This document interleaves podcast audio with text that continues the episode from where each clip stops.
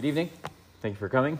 Uh, continuing our discussion in the Hochopir Kadamazon, we've been talking about a situation where we have a large zimun, meaning we have at least uh, ten people, and for whatever reason, uh, we want people, or people want to break it into smaller groups. The specific example we're giving is where uh, I'm not going to be able to hear the Mizamein, I'm not going to be able to hear the person leading uh, the zimun, so therefore it's probably better for me to go into a smaller group of three, even though that's not ideal, because I had a higher level uh, obligation, uh, zimun that has Shem Hashem. Now I'm going to go to a lower level, but we said better that you at least fulfill some obligation than no obligation. And then this morning we mentioned not only do you have to hear the zimun, but you actually have to hear the first bracha of Birkas Hazimun as well, because that's part of the zimun. So we sort of, uh, at the very end, left a cliffhanger. We said, okay, very nice, very good.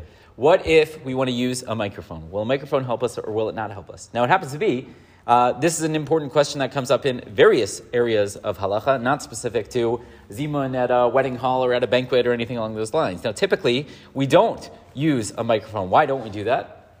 Anyone know? But, well, Shabbos, right, that's a separate issue. Let's leave Shabbos aside. What's that? Right, exactly. So it seems like, for the most part, we say, well, that you're not actually hearing the sound of the person's voice. You're hearing this recreation through however microphones work. It's well beyond me. I don't know. But uh, the, the engineers, I guess, they could explain it to us, right? But you're not actually hearing the voice. You're hearing some representation of the voice, and therefore you cannot fulfill your obligation. Now, where would we argue that you need to hear a person's voice? So there are specific areas in halacha where maybe that's the case. So let's say, for example, when it comes to Kriyat Megillah, right? Uh, Purim night, uh, everyone's there and it's loud and everyone's excited. So maybe we'll use a microphone. So we say, no, that's not going to work because you actually have to hear the person who is reading from the Megillah. What about when it comes to zimun? So is that necessary? Is that not necessary? That seems to be what the issue is going to be among the poskim. So I'm going to read here from the Sefer Piskei Chuvot. He says, Ramkol. So he says, uh, based off the different opinions, specifically the opinion that we saw in the Mishnah Berurah, that you actually have to hear the person who's leading the zimun and to hear the first bracha. If you can't hear it, even through the microphone, you should not rely on it. That's the Ramkol.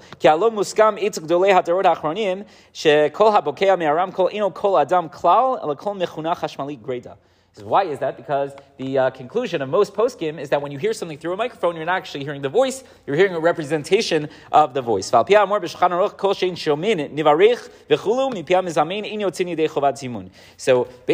Aruch told us, what we saw from the Mishnah Berurah, you have to hear the zimun. You're not hearing it, you're hearing the microphone representation of that. That's going to be problematic. And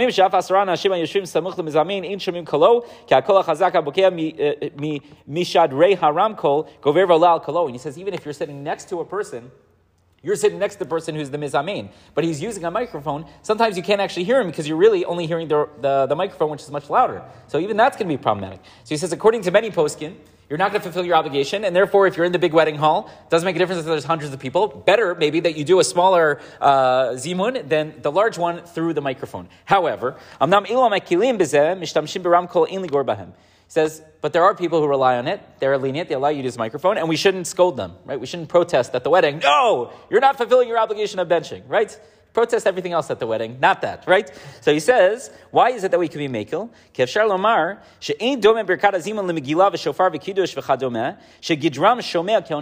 He says, look, when it comes to the areas of halacha, I need to actually hear the voice of the person, let's say, who's reading the Megillah, right? Why do I need to hear that? I need to actually hear the shofar. Hypothetically, we could do a microphone on uh, Rosh Hashanah, right? I need to actually hear that because we're using a halachic tool called Shomea Keuneh, that the person who's listening, it's as though they themselves are saying Uh, or fulfilling the mitzvah, right? So he goes, that, that, that's what uh, the operating principle over there, because we need you as if to be the one saying it. How do you do that? By hearing the actual voice itself.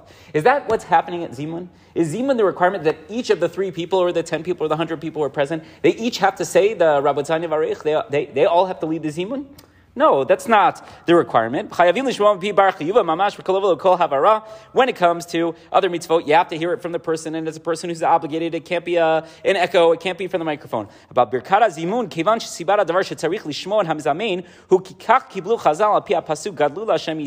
he says, no, no, no.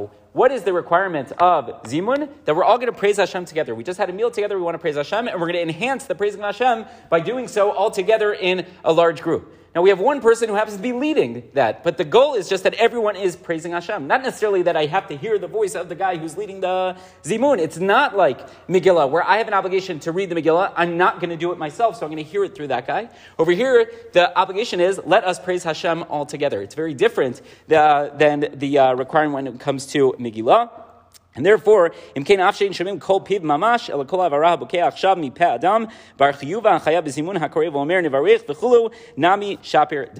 he says, maybe we can be mekil because the nature of the obligation is very different. I don't have to hear this specific voice. I have to be engaged in the praise of Hashem, which I can do, even though I'm only hearing it through a microphone. So you have a machloket among the poskim. I will tell you, I've been to weddings where they use a microphone. I've been to weddings where they don't use a microphone. I've been to banquets where they use a microphone. I've been to banquets where they don't.